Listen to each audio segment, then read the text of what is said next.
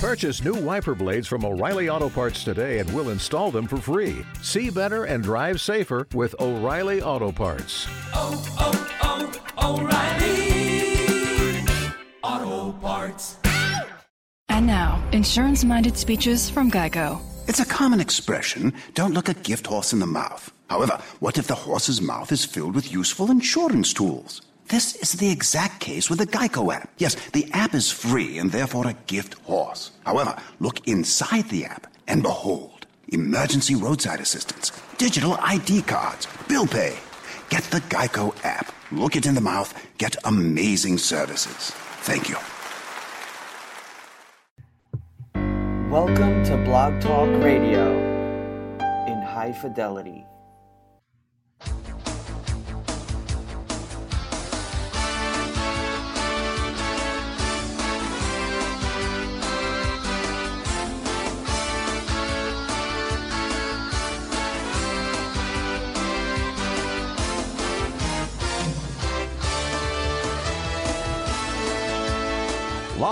From Daytona Beach, Florida, this is Talking Motorcycles with Barry Boone. Talking Motorcycles, the radio show that covers the world of motorcycles and motorcycle racing. We're here to entertain you, inform you of new products, and enhance your love of motorcycling.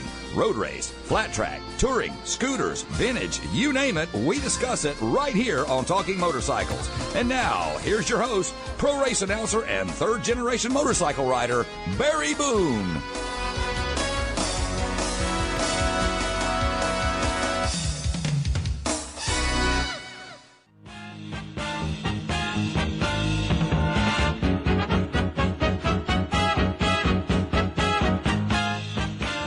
Well, it's about time, right? We're kicking off the 2017 radio season here on Talking Motorcycles. Hello, everyone. I'm Barry Boone, and we want to welcome you all to the show, our first official show for 2017.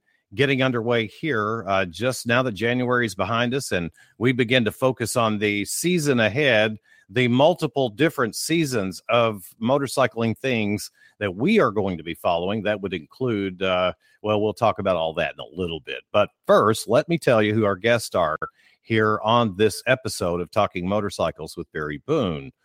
We are uh, doing this show uh, live, if you will. It's to tape, and uh, we are at the uh, Clearwater Studios in Daytona Beach, Florida. That would be the Clearwater Light Studios in Daytona Beach, Florida, uh, here tonight.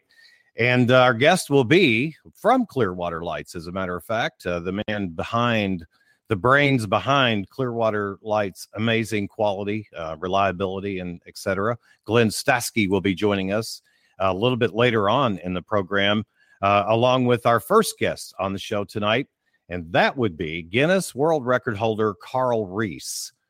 And uh, those guys have a pretty cool project going on. Carl does down, uh, I believe, in Texas. We're going to talk about that more in a little bit just before we go to break. But pretty exciting stuff. And and that really is how this show came about. Glenn and I were talking on the phone. We were talking about Carl, and who doesn't know who Carl Reese is at this point uh, in time? Perhaps you do not. There is a chance there's one uh, American motorcyclist somewhere out there who doesn't, but Carl is uh, he's that guy. He's a Guinness World Record holder. Get this. The, the this is confusing when you first hear it, uh, but the shortest non-driving time to cross the United States in an electric vehicle. Non-driving time is just that time spent not driving, and uh, making it from uh, Los Angeles, California, to New York City with only 12 hours, 48 minutes, and 19 seconds of uh, downtime, if you will, when he wasn't behind the wheel of the Tesla. Pretty impressive. It also, that run held uh, April 16th through 19th in 2015, is the fastest time to cross the USA, I believe, to date in an electric vehicle. How long did they do that, Barry? I knew you were going to ask me. The total trip time from uh, LA to New York, 58 hours and 55 minutes. Pretty impressive. Um, He's all, he also holds the transcontinental autonomous car record. That would be a, uh semi-autonomous car uh, that I think you basically have an autopilot, and pretty much the driver uses the autopilot function uh, most of the time. I, I believe I read somewhere that it was 96% of the time or so uh, that uh, Carl utilized the uh, Tesla's autopilot function. And that was a 2,995 mile journey done in 57 hours and 48 minutes. I think he had some co drivers uh, on that one, but that still is the transcontinental autonomous automobile record. Uh, double transcontinental electric vehicle record. It goes on, it goes on, and it goes on. What we are going to focus on tonight, that, however, uh, in our first segment with Carl, we have two, I believe. Uh, the first segment is going to be discussing his solo motorcycle record from LA to New York City. You know, I don't know how many of you have done that, but I've done it, I believe, seven times from Kentucky to Los Angeles uh, twice and three times at least. I may be short, maybe it was seven times total. In fact, it is, but from Daytona Beach to LA. You almost, uh, if if what I do is two lane it all the way out and then I ten all the way home. I know every every crack, every speed bump in I 10 pretty much from LA to Daytona Beach. But my time crossing the country is uh, quite a bit different. I will do 500, 600 miles a day. And well, you're not going to make it um, in 38 hours and 49 minutes doing that. That's Carl's fastest solo motorcycle record from LA to New York City. Um, mileage, it's about the same. You know, it's three thousand miles. That's about what I do from here, and it, it's it's it's an amazing journey. Have you done it? If not, try to find the time in your busy life to uh, scratch off a couple of weeks on the calendar, and and make it happen. Um, it's just what you got to do. You have to mark the time off. You have to commit to doing it. What we're going to do tonight is we're going to talk to Carl about how he does it and I, for one, have many, many questions, and I have a feeling we're going to get lots and lots of really good stories uh, talking about the solo motorcycle record from LA to New York. I, when I first heard about this guy doing this in 38 hours and 49 minutes, all I could think about was hmm, some speed limits were definitely broken uh, in the process of doing this. And uh, we're going to talk to him about that a little bit too. We do not advocate that on this program. However, we all do it from time to time. So that's our show tonight. Hope you enjoy it. It's it should be really fun. Next week on the show, we're going to have Bill Brown on from the historic Moto Grand Prix. Spent most of his life in vintage road race motorcycles and the last couple of decades promoting uh, vintage motorcycle events. And he's got a big one coming up during Bike Week uh, and this year in Daytona. He will not be doing it in Bike Week, though. They're up at Fernandina Beach. That's just a beautiful two hour ride up the coast, uh, the coastal highway. We call it A1A from Daytona up just north of Jacksonville to Fernandina. Definitely something you may want to consider putting on your Bike Week plans. Um, in fact, it's going to be going on the last day on Sunday when many are heading home. So it would be a great place to just ride up there and spend a half a day and check it out.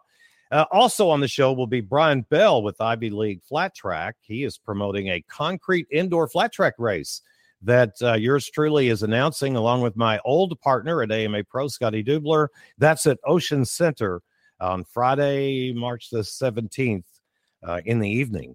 Beautiful indoor arena, fabulous place to go and watch anything.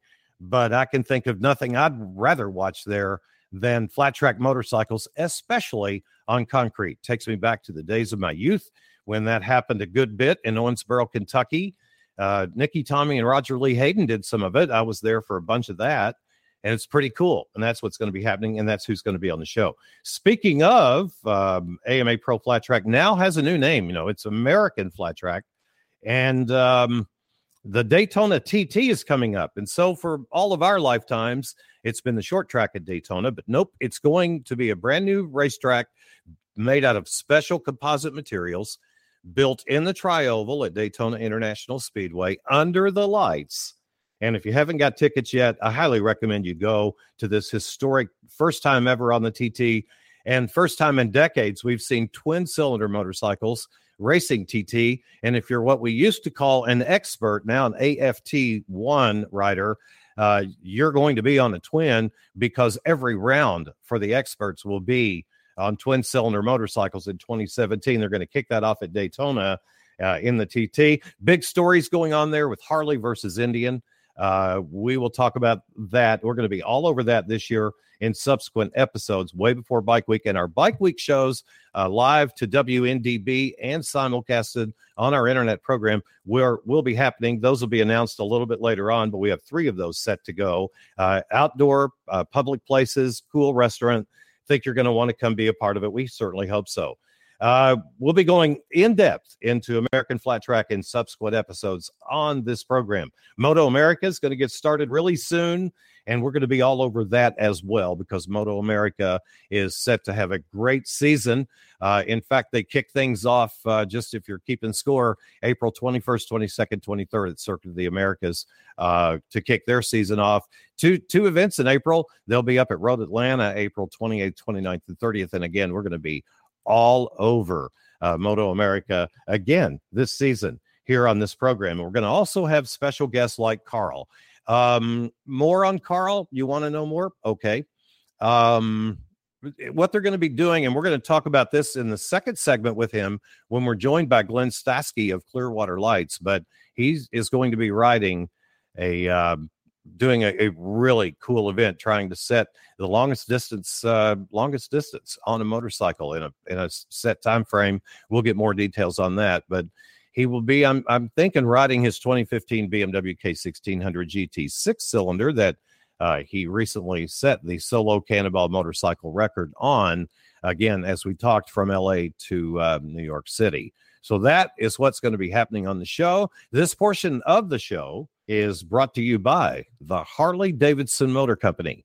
And I don't know if you saw this or not, but just here in the last week or so, they have introduced a beautifully styled. I mean, it looks like it could have rolled out of uh, any of the best custom shops in America, when in fact it did. It is a factory custom, something Harley has been doing beautifully well since Willie G. Davidson took the reins many decades ago. They're still doing it now, and they've just introduced the new Road King Special and uh, it's beautiful. It's all blacked out. Only the paint uh, adds a different element other than black. There's very little. There's no chrome on the motorcycle. There are some bare metal parts, and yes, it is powered uh, by the all new Milwaukee 8 engine, which has that iconic look, that distinctive sound, massive torque, instantly recognizable look of the Harley V Twin.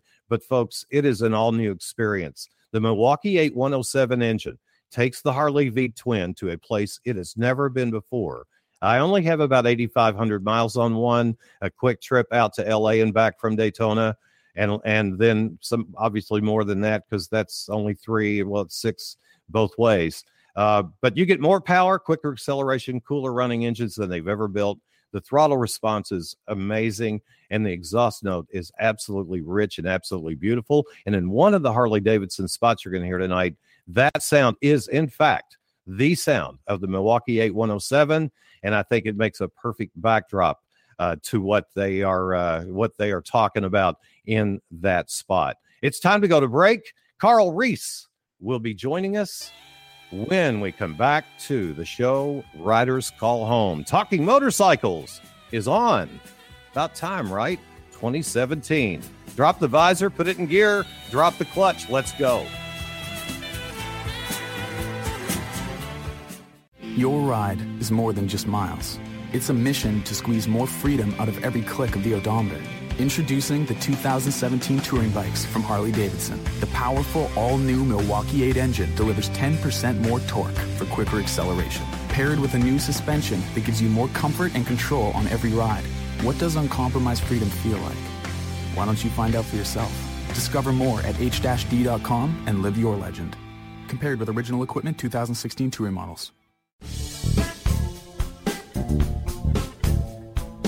When an automobile driver hits a motorcyclist, what is the first thing the driver says? I didn't see them. That's right after they have suddenly turned left into your path. When we crash our motorcycle, what is the first thing we say? I didn't see it in time. Could have been a deer, a decreasing radius corner, sand, or debris in your lane. The simple fact is most motorcycle accidents are preventable. And that is why I, Barry Boone, of Talking Motorcycles recommends Clearwater Lights. The ability to see and be seen on our motorcycle is exactly how we prevent avoidable motorcycle accidents. When you call Clearwater Lights, you will speak to a real live person who specializes in you and quality products. Clearly, there's a brighter idea. Check them out at clearwaterlights.com.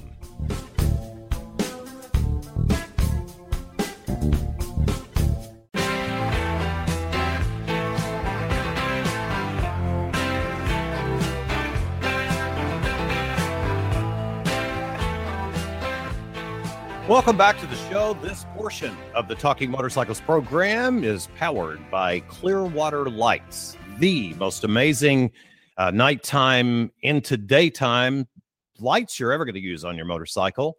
And daytime conspicuity, always uh, the factor for me. I run them 24 7, 365, and every mile uh, on every motorcycle. That's just not why do I do that? Because I believe it saves lives. And we are all about saving lives on this program.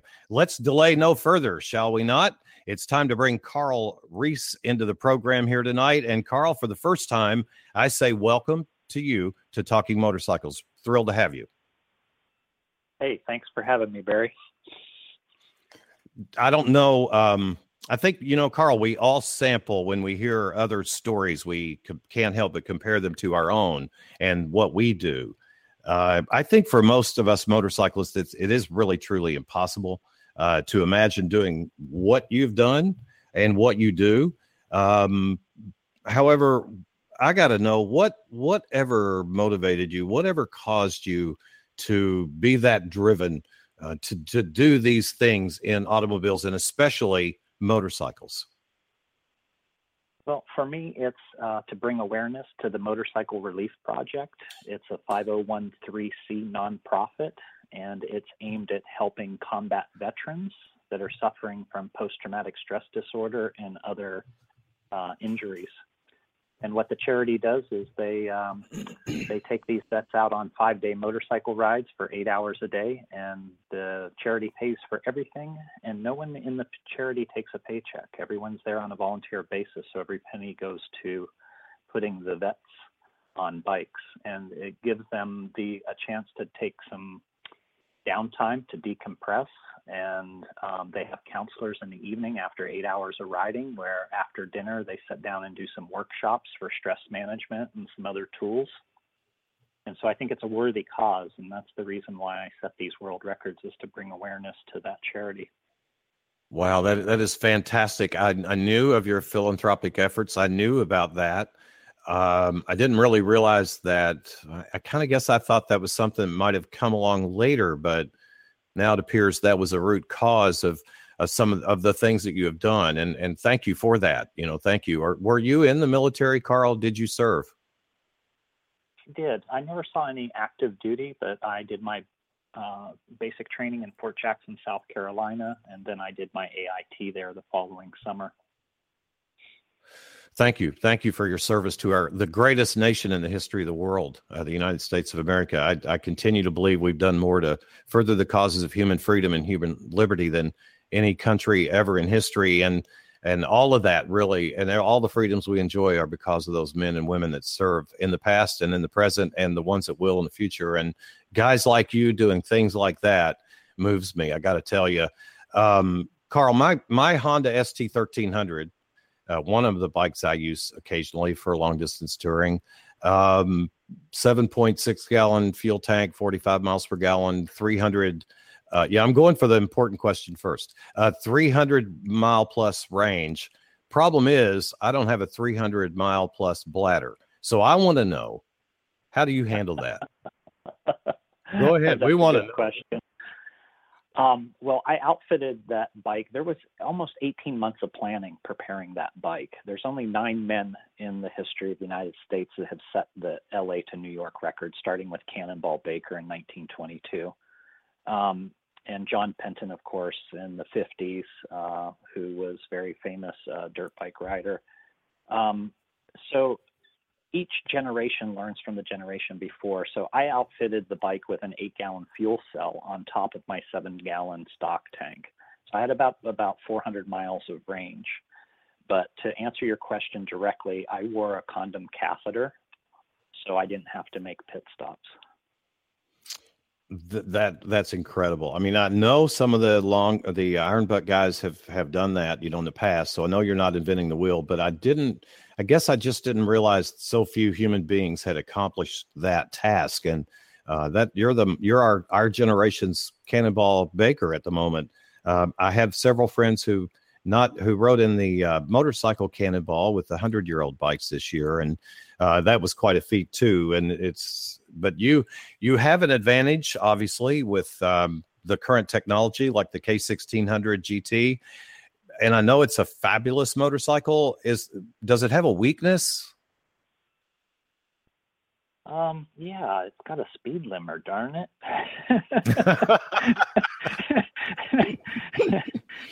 uh, all right, all right. You brought it up. Let's. You, no, you. Okay. You brought it up. Let's let's go there. I'm I'm going to do that. I I was I I told Glenn when we talked. I said I I was hesitant to bring Carl on because I don't want to encourage you know just ridiculous behavior, but. I know what you've done is a calculated thing, and I know you've done it in the smartest possible way. And I know you were, I know you were smart in how you went about it, but you got to tell us what was your maximum speed and for how long on that trip, and where was that? Well, we we tried our best not to promote um, the the the highest speed, but the the statute limitations has now expired, and I will tell you, I love it. It was a, a very planned process, including talking to an attorney before I left to find out the speed limit laws in each state that I was going to pass through. So we chose we chose the I-70 on purpose because Utah has a very um, lenient speeding policy you can be doing 127, say, through Utah, and it's only a $125 ticket. It's not reckless driving. Reckless driving in Utah is um, you have to do three moving violations in a half a mile. So you'd have to be drunk driving, illegal U turn, didn't use your turn signal. That's reckless and you can go to jail for it. But you can be doing 127 through Utah and you'll get pulled over by Utah's finest. They'll give you a driving award and send you on your way. So some of my top speeds were definitely through Utah, and um, the speedometer is off on the K1600s. I think they're generous uh, in their reporting. Um, my speedometer at points showed 147 miles an hour, um, but uh, the GPS Insight tracking unit that I had on the bike to verify my claim um, only takes snapshots every two minutes and the highest speed uh, shows as a 127 uh, sustained. Mm-hmm, mm-hmm, mm-hmm. well, I have the, owned, I've I've owned several Airheads over the years, and uh, every BMW I have ever owned has been five percent optimistic. Every single one of them, at least. Mm-hmm. Mm-hmm. Yes, I agree. I interrupted you. I didn't mean to. Um, all oh, right. No, okay. Let me ask. I when we travel across the, the United States, uh, most people that don't live on the West Coast, uh, you know, in Arizona or some of the places in Western uh, California, the, the roads are wide open and traffic is moving at 90 mile an hour, uh, mostly between uh, Los Angeles and Las Vegas on any Friday night. The traffic is moving triple digits in the fast lane. And so um, and there's nothing out there. There's no businesses, there's no school buses, there's no homes. It's just wide open desert. So um, it, the, the, the traffic does flow, and that's where you need to get your um, um, get your time in. And then when you get to the East Coast, you have to drive prudently. I mean, in congested um, Columbus, Ohio, I doubt that we were over 75 mile an hour in some areas because it just wasn't prudent to do so. So that's why there's there's so much planning that goes into this. I can't even begin to even touch on it in this episode. But I will tell you that I wasn't willing to take any stimulants, so I gave up coffee, tea, and sugar eight weeks before the ride, and I found um, Clearwater Lights. Uh, because they were American manufacturer, I like to buy American products, and I found that I was outrunning my headlights during test runs. So I went up to Clearwater and had some of their largest lights that they make installed on my bike. And of course, I didn't share with them at the time what I was up to because I didn't want anyone to try to talk me out of it. Did you do Erica's and Sevinas then? I did Sevinas and uh, only on the top. Mm-hmm.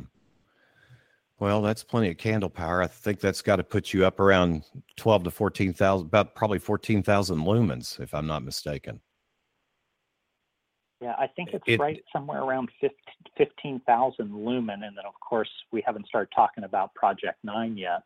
Uh, but um, um, Well, we're going to. back to Clearwater.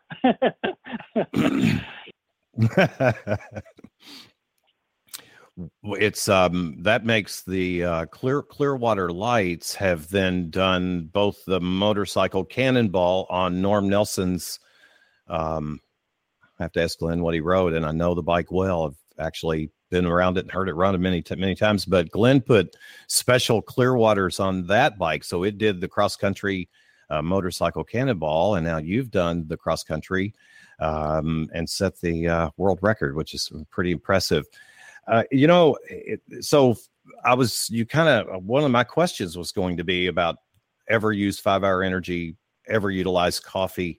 Uh, that is quite interesting. I guess you're finding the stimulants just run their course in short order and then something on the other side doesn't feel as good as you did before you started.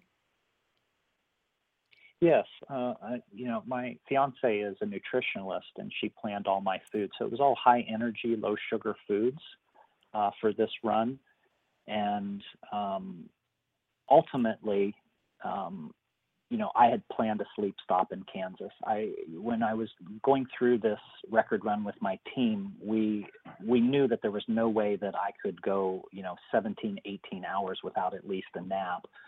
So about 17 hours into the ride, uh, I got to Kansas and I laid down for about an hour and 15 minutes. Uh, the GPS shows me stop there for two hours and 30 minutes, but some of that time was getting into the hotel room, getting things stripped off, using the restroom. I took a quick shower before I laid down, took a few bites of a sandwich. Dina had packed some sandwiches on my, you know, bike and my tank bag. I would slow down to 90 and eat like a hard-boiled egg, shovel in some peanuts. But after that nap, I felt somewhat refreshed, but I learned some things from that um, from that ride regarding caffeine. Now I hadn't had any eight weeks prior to that, and once I woke up, I still had some sleep inertia where my eyes were aching, and I rode for about almost a daylight. I have a fuel stop at 5 a.m. in Missouri, and um, I couldn't drive any longer. I pulled off into a gas station and I got a quarter cup of coffee, and that been my first cup in so long. That caffeine was like a triple espresso, and um, the sun came up, and um, I was able to get into New York safe and sound, and um, and uh, break a 30-year-old record incredible story that would really it really deserves more time than, than we have to discuss it but that's interesting. Um, so in it let me just expand out just a little bit on your diet. In addition to the boiled eggs and the peanuts what else are considered low sugar high energy foods? I had a um, wild caught salmon uh, sandwiches that were pre cooked on whole wheat bread, organic whole wheat bread. Um, and um, I would reward myself with dried cherries um, for each state line that I would cross. So I would have, you know, something slightly sweet, but not a high sugar content. Um, I Mhm. very I drank water exclusively out of a CamelBak, except when I was at a um, unscheduled tire change at Belmont, Ohio, Harley Davidson. And while I was there, I downed some apple juice to replenish my electrolytes. Hmm hmm That's cool. The Harley Da- Davidson dealership came came to the rescue and changed the BMW tire. That was that's pretty neat. I sent those guys a few cases of beer. I guess. Yeah, that's good. Well, if you if you when you take a a Master Tech a Harley Master Tech, I'm sure he could blitz right in there and get that job done pretty simply. And that BMW is pretty easy to get the rear wheel and tire off, actually. But you just keep that food stuff in your tank bag, I guess, so you can quick access it when you want. Yes, and I had a saddle bag where I had a couple pieces of fruit. I had a couple bananas and one apple in the side case, along with a rain suit. Um, the gear I was riding at that time didn't have; it wasn't waterproof, so um, I had a separate, um, inexpensive rain that I had to don in uh, a, a couple times Really? throughout the trip. Yes. Wow. I noticed on your webpage, um, which is, I think, carlreese.com, and, and I highly encourage you to go there. All of you who hear this show, you, you need to go there. Uh, you can go there now as long as you keep uh, keep our link open so you can keep hearing it. Am I right? Is that the right address, Carl? It, it's carlreese.net. Yeah, dot .net. And I noticed you Yeah. uh, were now uh, associated with and using uh, First Gear, and I've used that for about 30 years um, or more. And uh, I was going to thank, man, a Kilimanjaro and and a pair of HT overpants, and you'd be dry and cool and warm, and maybe with an electric jacket liner, you could do anything you wanted to do. Uh, you probably encountered everything and uh, traveling 3,000 miles uh, across that part of the country in April, right? Was it April? Um, it was in August of 2015. August. Oh, yeah. and Okay. It was very Mostly hot. very hot going across the desert. Yeah. Like 10 105, 110. Um, it was 85 degrees at four o'clock in the morning as I went through Baker, um, California. So, and I was Yeah, coming crazy. through the outskirts of Death Valley. Yeah. Yeah, I've done that. I've done that more than more times than I care to recall. But I don't know about you, but even in my lowly riding life, whenever you complete a hundred degree day and you get however many miles you set out to do that day and you get them done, it's, it's a pretty good, pretty rewarding feeling, isn't it? To survive and still feel pretty good at the end of the day. Yes, yes. Um, you know, the the the I can't say enough about my um, my choice in in finding uh, the American-made Clearwater lights. Um, Dina, my fiance, set the world record for the longest drive by new rider. She did 11,000 miles out of the DMV parking lot on June 1st of last year, and she drove to Deadhorse, Alaska on her first drive. And I rode up behind her, and we both had Clearwater lights on, and we we dumped the bikes up there. She dropped it a few times, of course, along the the Alcan, you know, through construction and up on the Dalton, of course. And those things illuminated, you know, stuff along the side of the road. And so, if you're, if you know, if you have, you know, some kind of, um, you know, desire to, you know, travel up to Alaska. Of course, hers wasn't a speed record. Hers was just going the furthest distance without coming home. Um, you know, if you're taking a trip up to Alaska with the bison and the elk and the moose that are up there, there's no way I would recommend anyone going up there with anything less than those lights. Well, I got to say, I don't recommend anybody go anywhere without them. I mean, from daytime full sun traffic to any any nighttime situation that you're going to get into. Okay, this this I can already see what's going to happen, and it's okay with me that it does. But this show is going to turn a little bit into a Clearwater Lights show because we've got three guys on here, and all of us pretty much are uh, Bible thumpers when it comes to the Clearwater Bible. That's for sure. We're going to take a break in the program because Mr. Glenn Stasky has been, speaking of Clearwater, has been patiently waiting over there in the uh, luxurious green room. I'm wondering if he's poured himself something to drink. Let's see. I'm on the East Coast. It's 10:30 now. It's um, 7:30 out on the West. We'll ask him. But um, this portion of the show actually is brought to you by uh, Clearwater Lights, as uh, luck would have it. Um, and I want to talk briefly about some of the things that maybe Carl touched on just a little bit. But Clearwater's, in a nutshell, there's a lot of different options, right, for aftermarket lighting on your motorcycle. There's a there's a hundred different people making different things in all price ranges. Um, what's Clearwater's deal? Well, they're compact, uh, they're easy to mount, simple to install. Um, they utilize um, high power LEDs. Uh, Clearwaters use a advanced microprocessor uh, controlling the circuits to keep light output constant at a real wide range of voltages. And what's cool about that is they're fully dimmable. Um, the the unique thing is that the brightness control circuit uses a rotary volume control, they call it. I like that term. Little small rubber, easy to use with your gloves on. I, I surface mount mine in the dashboard of all the touring bikes. Um, but they also have a convenient little thing that will uh, go to a bolt, you know, on the handlebar. Very cool bracket, very strong, but it's real soft rubber and it's real easy to adjust. And basically you can go from I run them on low for daytime conspicuity.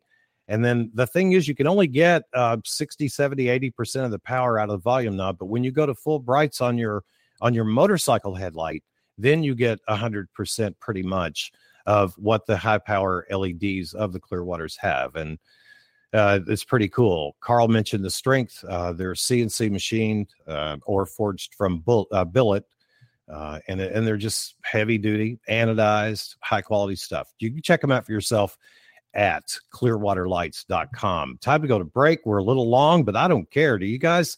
Uh, we're learning so much here on this program.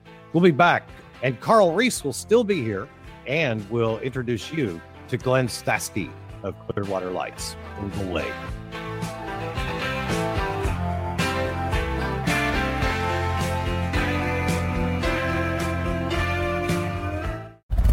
This isn't the sound of an engine. It's the sound of a moment, an experience, of your heart beating stronger than ever. It's the sound of discovering more. This is the sound of the 2017 Harley Davidson touring bikes taking you on an unforgettable journey. Powered by the all-new Milwaukee 8 engine and equipped with a new suspension that gives you more confidence, comfort, and control so you feel the difference. Discover more at h-d.com and live your legend. Compared with original equipment 2016 touring models.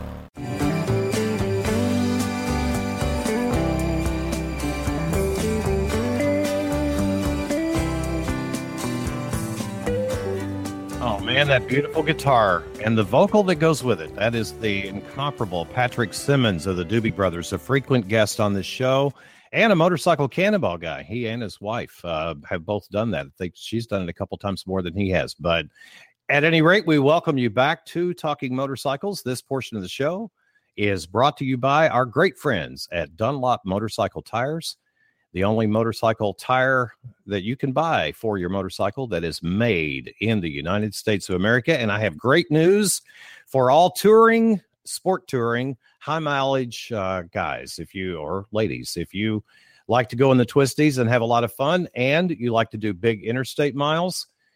The new Road Smart 3 is now available for purchase in the US after having been available in Europe now for some months, if not maybe up almost a year.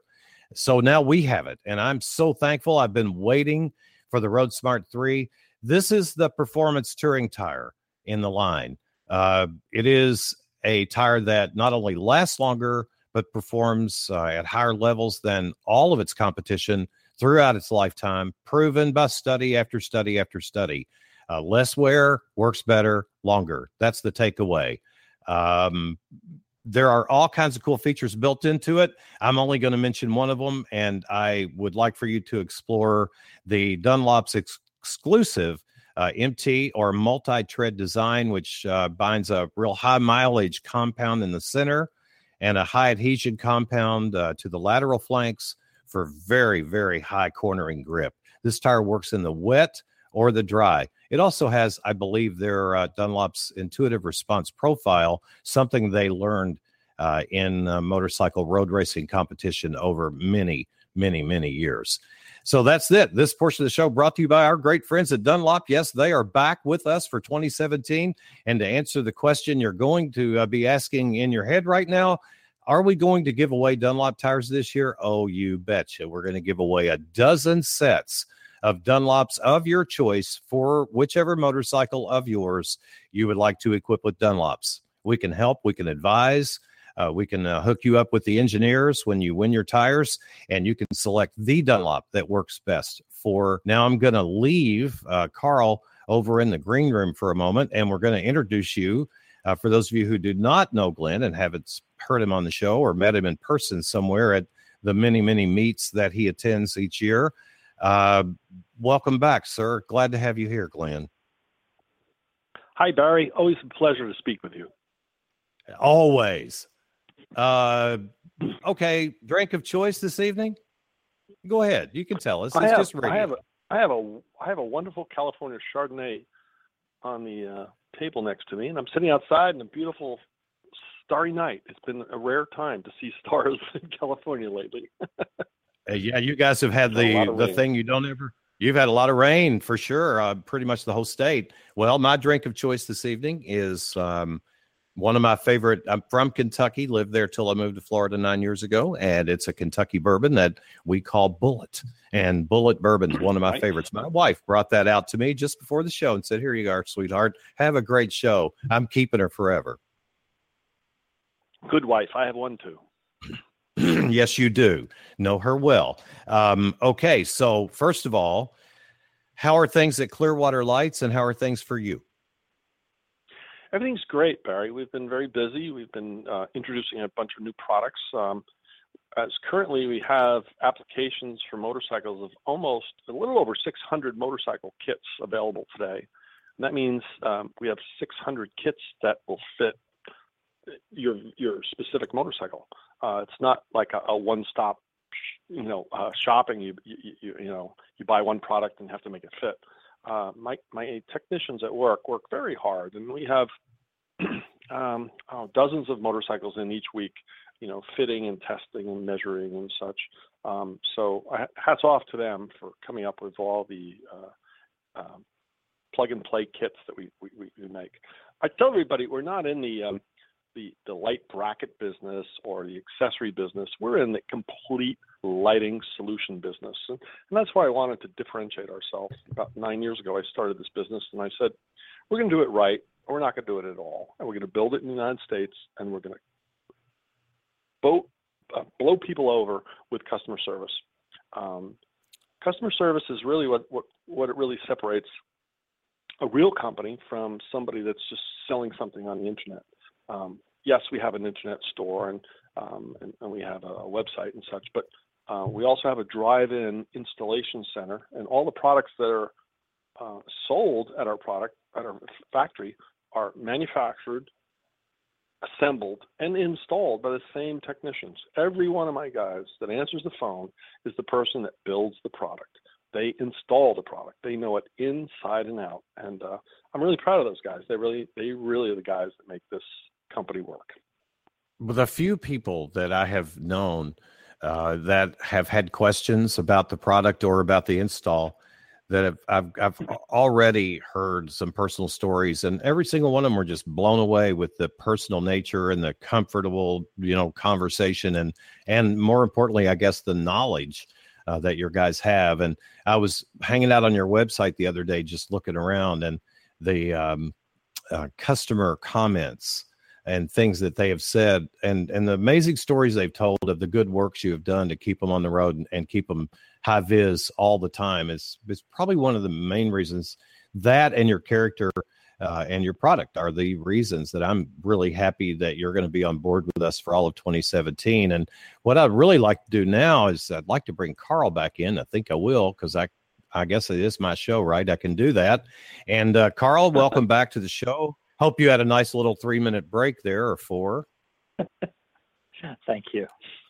all right, Carl. So why don't you kick us off and give us all uh, kind of a big picture, uh, 30,000 foot view of what this uh, Project Nine program is all about? So we started teasing uh, on my YouTube channel about Project Nine back in Christmas. Uh, if it, uh, with any of my records, we kind of keep things uh, undercover until um, we get close to the time, and um, and that's why I'm excited that you had me on the show because this is the first interview that I've given um, to the broad public about what we're doing outside, you know, my social media channels. So we're looking to set the greatest distance on motorcycle in 24 hours by an individual. So Guinness has quit. Um, they've quit uh, recording uh, land speed records on public roads back in 1966. Uh, prior to that, they would record those things. So it's important to me now, in, in, in, in my juncture where I'm at right now, to start looking to set some track records. So um, uh, Continental has agreed to let me use their track in Uvalde, Texas. It's an eight and a half mile, three lane road that's uh, where they, um, it's a proving ground for their summer radial tires and some others that they manufacture. And they're giving uh, um, Clearwater Lights and myself and First Gear uh, access to do some testing uh, while we're there. So, I'm hoping to break the current record. What is the current record? Current record stands as 2,023 and a half miles. 2,023 and a half miles, and that is done within a 24 hour period. Um, what's what is that average speed, real quick? Do you have it on top of your head? I think it's seven. I think it's um, um, 84 mile an hour is uh, what that works out to be. Hmm. Do you have a forecast or a prediction um, as to perhaps what you think you're able to do, or is the goal just we're going to beat that? Well, the record was the record used to be back in 2011 uh, was held on that track at 2019 mile. So the guy that broke it um, um, here in 2013 only broke it by four miles, and he had a, he had tried three times before he actually uh, succeeded in breaking it. So um, I would be, um, you know, I, I'm. It's a, it's a daunting challenge because when you look at someone only broke it by you know four miles, you know they had a tough time getting there, and with three attempts. So um, we've done a lot of planning. Uh, we've got the bike outfitted now with 30,000 lumen. Uh, so I'll uh, I'll be able to see uh, you know anything that wanders out onto the track. Uh, they do have some barbed wire fencing up, but I've heard that the wild pigs uh, come onto the track sometimes or graze along the side of the track. So I certainly don't want to hit one of those doing triple digits. What did the guy? What was he riding? The the 2023 and a half mile guy. Uh, I believe he rode a GS in one of his attempts. There's very little about him posted on the internet. Mm-hmm. And do you know what the 2019 mile guy did? What he rode? Yeah. Yes, he rode a Harley Davidson. Yeah. Mm-hmm. Rusty Rusty Vaughn. He did it in August of 2011 in the heat of the Uh-huh. summer. Wow. And you're and you are going to be on. Are you riding the K1600? I am. I am. We've done Yeah, some cool. we've done some trick stuff to it. I've uh, I've installed a lightweight um, lithium ion battery uh, made by uh, EarthX, uh, American manufacturer out of Colorado, and um, we've uh, lightened up the bike in some areas. We're experimenting with windshields right now. Excuse me. We're experimenting with some different windshields from Z-Technik right now to get a little bit better aerodynamics Mm-hmm. and um, um, uh, Brock Yates, or I'm sorry, Brock Yates, uh, Cannonball guy popped into my head. Uh, Brock's Performance um, has been generous enough to loan us a set of their um, um, carbon fiber rims for the K1600 GT. so Mm, that will excellent. Uh, lighten up the unsprung weight. And Glenn, um, thirty thousand lumens. How how does that work out? What what does that design look like?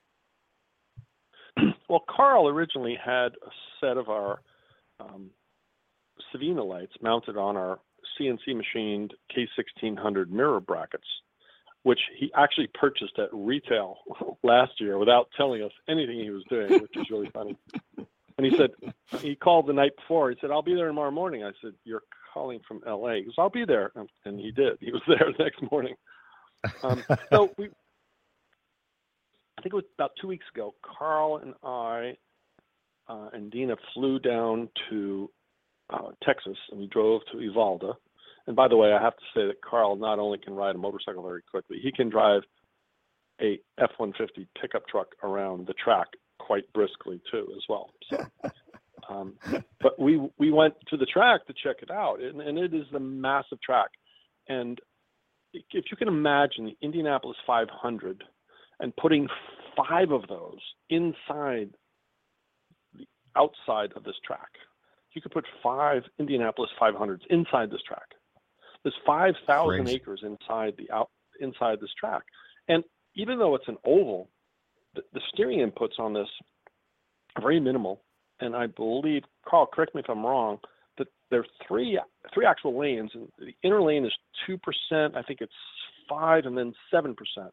And on the seven percent outer ring, that is correct. Okay, at the outside ring, the car will self-drive at 75 or 85 miles an hour. In other words, you don't need to touch the steering wheel input, which is it's crazy. And you don't realize I've been to Daytona and I've driven a pace car around Daytona, and it is it's amazing how anybody could drive 200 miles an hour, three cars wide on that. I give them due respect, NASCAR drivers. Well, agreed. And, and if you ever walk up, if you ever walk up that track, and once you, get up you there, can't. you realize just how narrow. well, you can't. That's the first thing. But once you get up there, it's so narrow. I mean, it's crazy. You're right. Okay, it's go ahead. Unbelievable. And Uvalde is is very much the same, but eight and a half miles. So Carl and I discussed it. And we thought it was really imperative that we see this track. And I didn't realize until probably two weeks prior to going there that they have no lights on this track. It's dark. It's and it's wow. In in in, in western Texas, there is no no lights anywhere. It's going to be black as night. I can't believe it. So we realized we needed to up the ante for for Carl. I needed to give him uh, more light and such. So we actually enlisted the help of um, uh, AltRider. They they were gracious enough to send us some of their um, lower uh, crash bar mounts for a K1600, and they're very well built, made in USA as well. And uh, we my guys fitted those last week. Carl rode up again the night before. Um, rode up and we did a full teardown on the bike. We did a, we assessed all the electrical components on the bike. My techs soldered and cleaned up anything that needed any attention. But the AltRider bars fitted very well, and they're very stout. They're really strong. The welds are beautiful. They're they're the classic stack of nickels, which is what the welders mm-hmm, term for mm-hmm. a good weld. Mm-hmm. Um, I was really impressed with them. They did a good job, and I'm actually going to outfit the rest of my bikes with AltRider as well. Um, so we added an extra set of Sevinas, which is our, our long range 7500 lumen light that we manufacture here in Sac- Sacramento. And the, the idea is we're going to have four of these, which is a total raw lumen output of 30,000 lumens.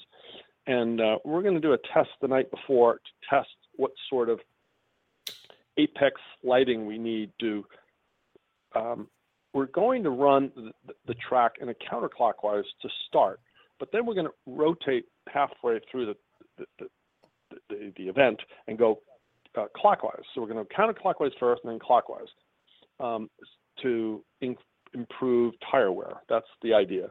Um, so during one of the pit stops, we're probably going to have to change the light angles and pit lights.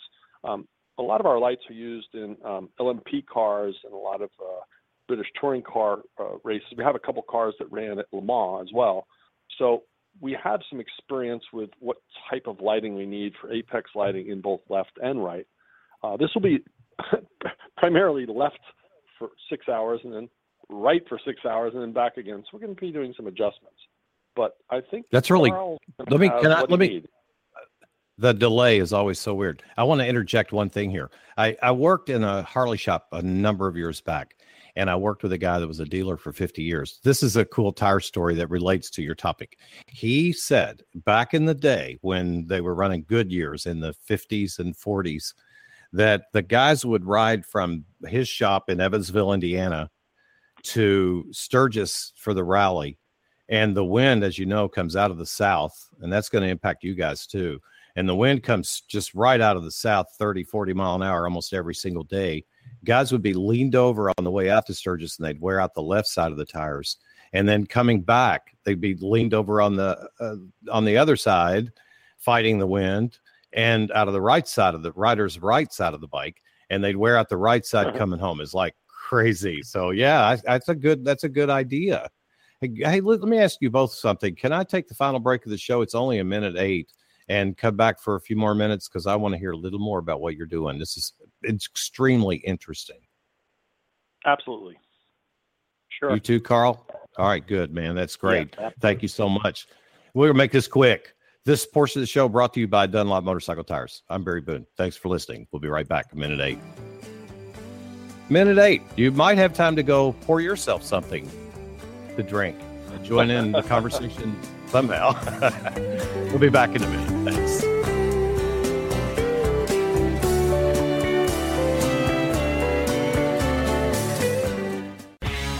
Dunlop is the largest supplier of original equipment and replacement motorcycle tires in the U.S. and the only motorcycle tires made in America. With operations headquartered in Buffalo, New York, Dunlop has been making and selling high-quality tires in the U.S. since 1923. With an unparalleled championship record, Dunlop race tire technology transfers directly to the street. Dunlop, the only tire for your motorcycle made in America.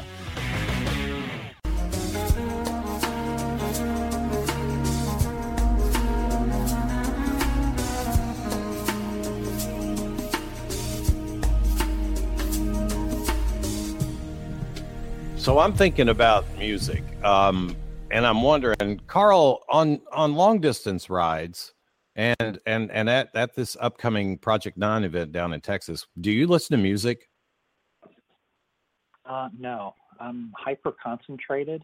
Um, so, but during the ride, anyone that logs into carlreese.net, um, there's a little icon at the top of the page, and they'll be able to listen to the team in the pits and uh, they'll be able to hear the communication that's going on inside my helmet during the whole entire event. And then through Facebook Live and through uh, YouTube Live, we're going to have a 360 camera set up. So people will be able to look around inside the pits and uh, follow this event live. Oh man, that is so cool. Um, I want to be there so bad. Everything about what you guys are doing sounds first rate, first class um, going to get it done. How many, um, how much of the bike's available power, Glenn, does roughly does 30,000 lumens of Clearwater lights consume? That's a good point, Barry. We, uh, we were a little concerned and we wanted to do some tests. So um, last week, Carl brought his bike up and we did some static tests on the bike while it was running. And we found that because it might be cold at night, Carl's going to be running his heated grips and a 100 watt. Is that right, Carl? 100 watt, 100 watt heat, uh, jacket. Yes, yes, from first yeah. gear. So he's got a 100 watt first gear jacket. He's got the heated grips, which are probably 30 watts or such. and we did a calculation on uh, how much his alternator would would be able to provide at different RPMs, and uh, so we just did a regular test, a load test on it with two Sevinas on full power, the high beams on full power, the heated grips on full power, and the jacket on full power. And we found that above 2,500 RPM, the bike was more than capable of providing power enough to drive uh, the electrical system and keep providing charge to the battery. Um, because once you start drawing below the alternator's capacity and you're running on the battery, it's a matter of time before the bike stops running. Uh, we've all mm-hmm. realized that when alternators have died. But um, he will have more than enough power above 3,000 RPM, which will be most of the time. And if he drops, most all the time, if he comes in when he comes into the pit for refueling, um, he'll just simply just flip off um, the high beam, which will drop the lights to a, a lower preset level. He'll be just fine.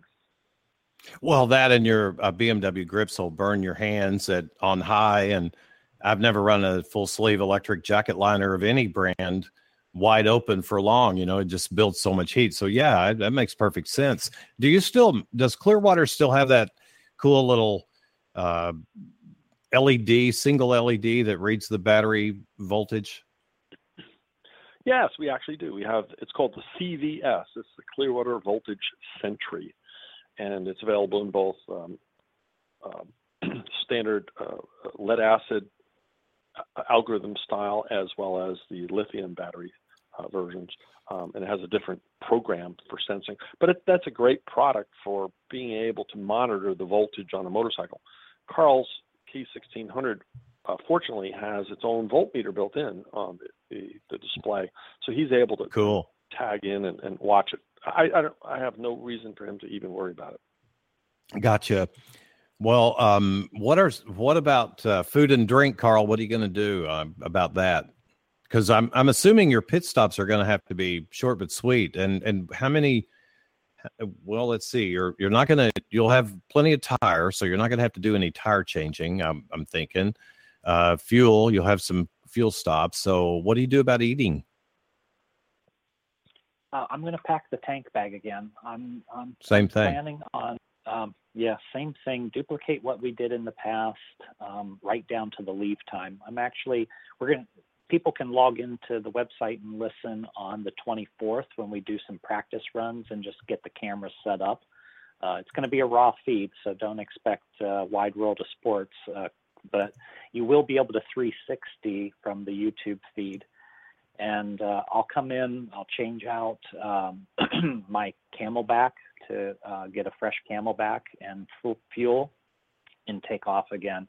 We do anticipate at least one tire change uh, I spoke to Rusty Bond, who held the record uh, back in 2011, and he said that he had a tire change at about the 1600 mark because the the track is very coarse down there, and it scrubs the tires. Even if you have a brand new set on, uh, it eats up tires. Interesting. Uh, that's crazy.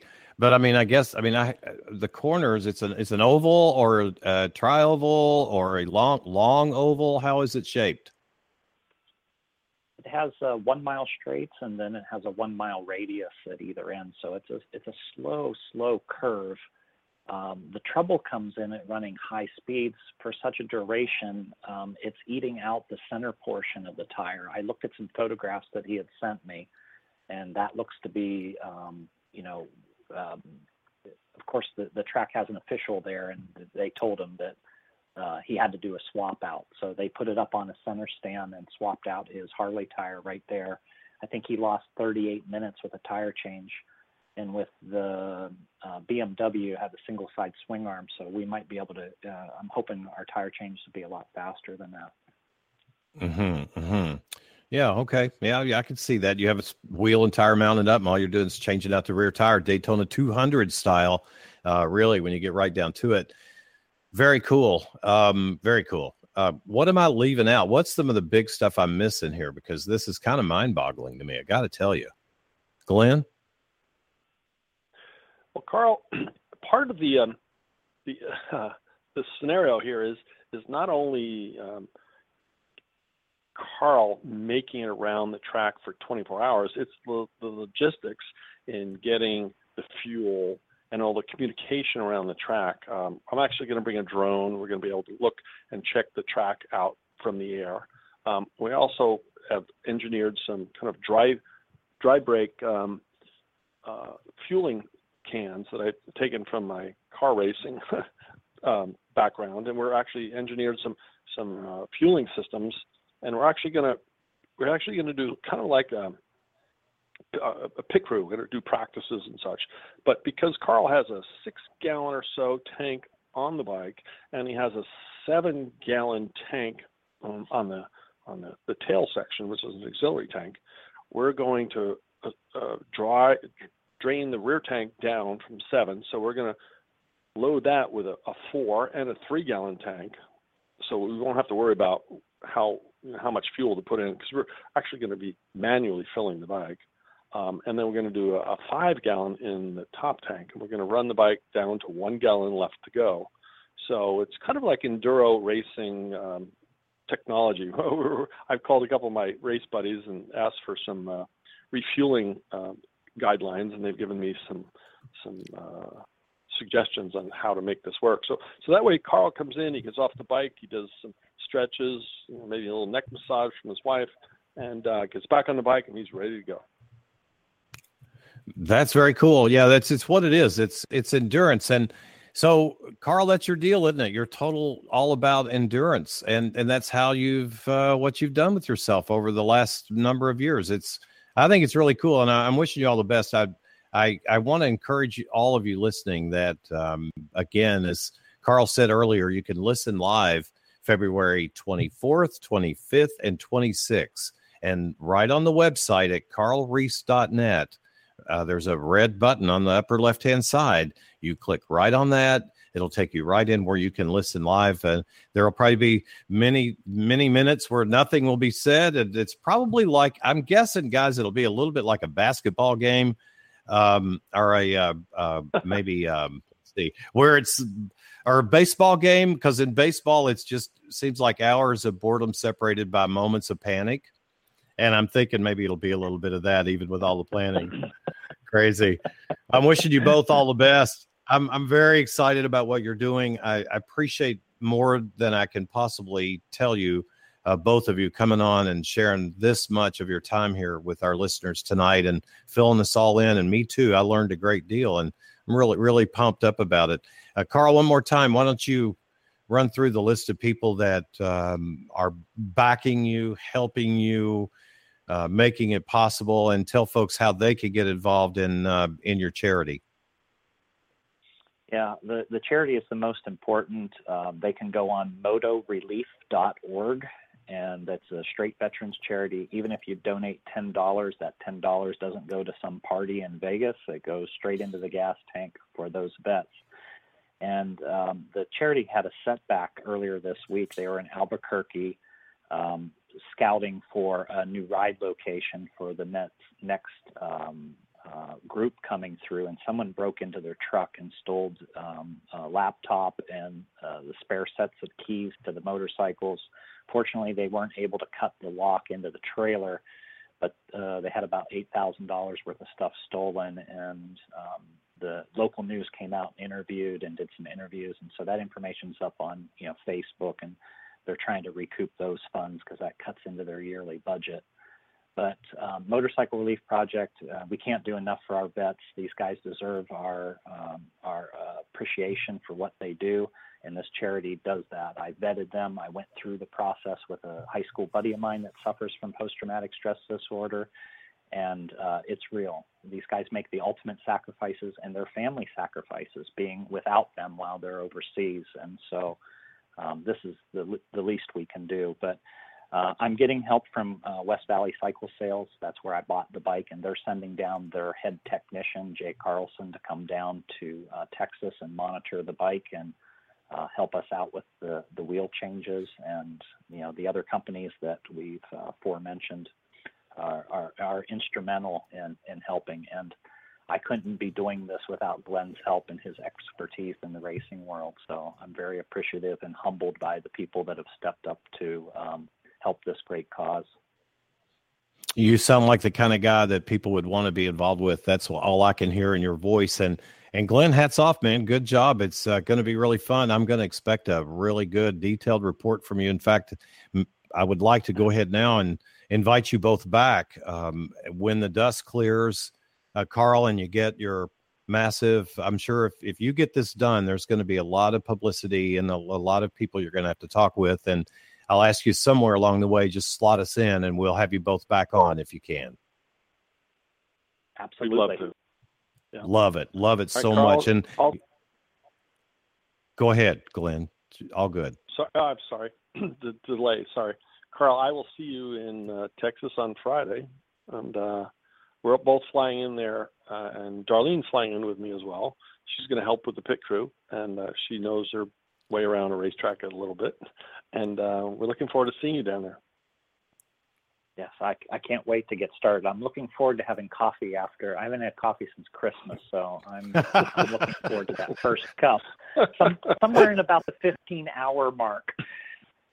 Carl, of all the impressive things you've done, doing without coffee for that long, that many weeks, um, is the most impressive to me as a guy that drinks coffee pretty much all day. So I'm really, really taken back by that. That's really big. And Glenn, um, I'm going to go take a minute because I've got I can and and tell you too. Uh, first of all, hey to Darlene, our best uh, to your wife, Darlene. Love her. She's amazing. And uh, thanks for all that you're doing for to keep us safe and for and to help us to spread uh, your message of safety at Clearwater. We we value it highly. Appreciate you and all that you do. Thank you very much, Barry. We appreciate your time. All right.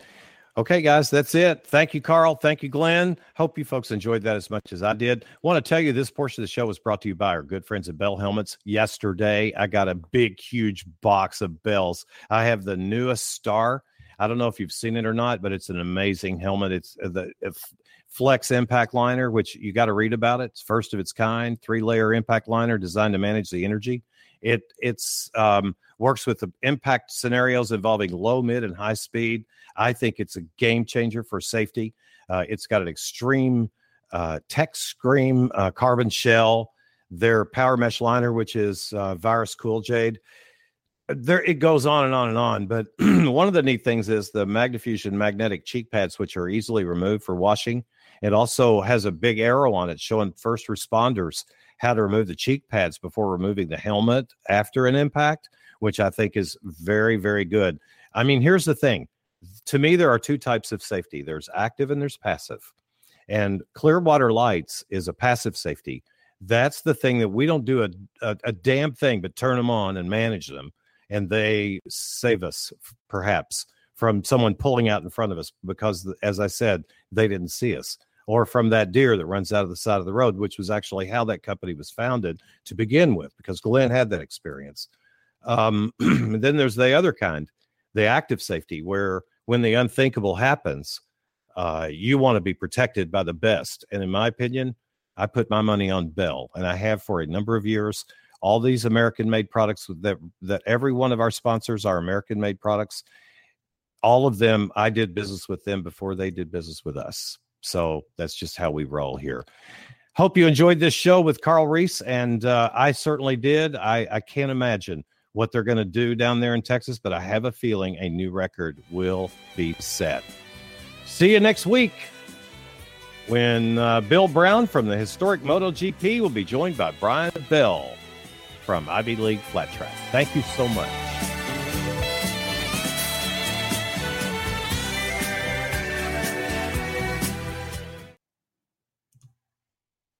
Heads up, Old Navy denim lovers. Today is the last day. Jeans for the family are just $15 for adults, $12 for kids. Plus, today is your last chance to redeem your super cash at Old Navy and Old OldNavy.com. Better hurry, valid 211 and 212, select styles only. And now, insurance minded speeches from Geico. It's a common expression don't look a gift horse in the mouth. However, what if the horse's mouth is filled with useful insurance tools? This is the exact case with the Geico app. Yes, the app is free and therefore a gift horse. However, look inside the app and behold emergency roadside assistance, digital ID cards, bill pay. Get the Geico app. Look it in the mouth, get amazing services. Thank you.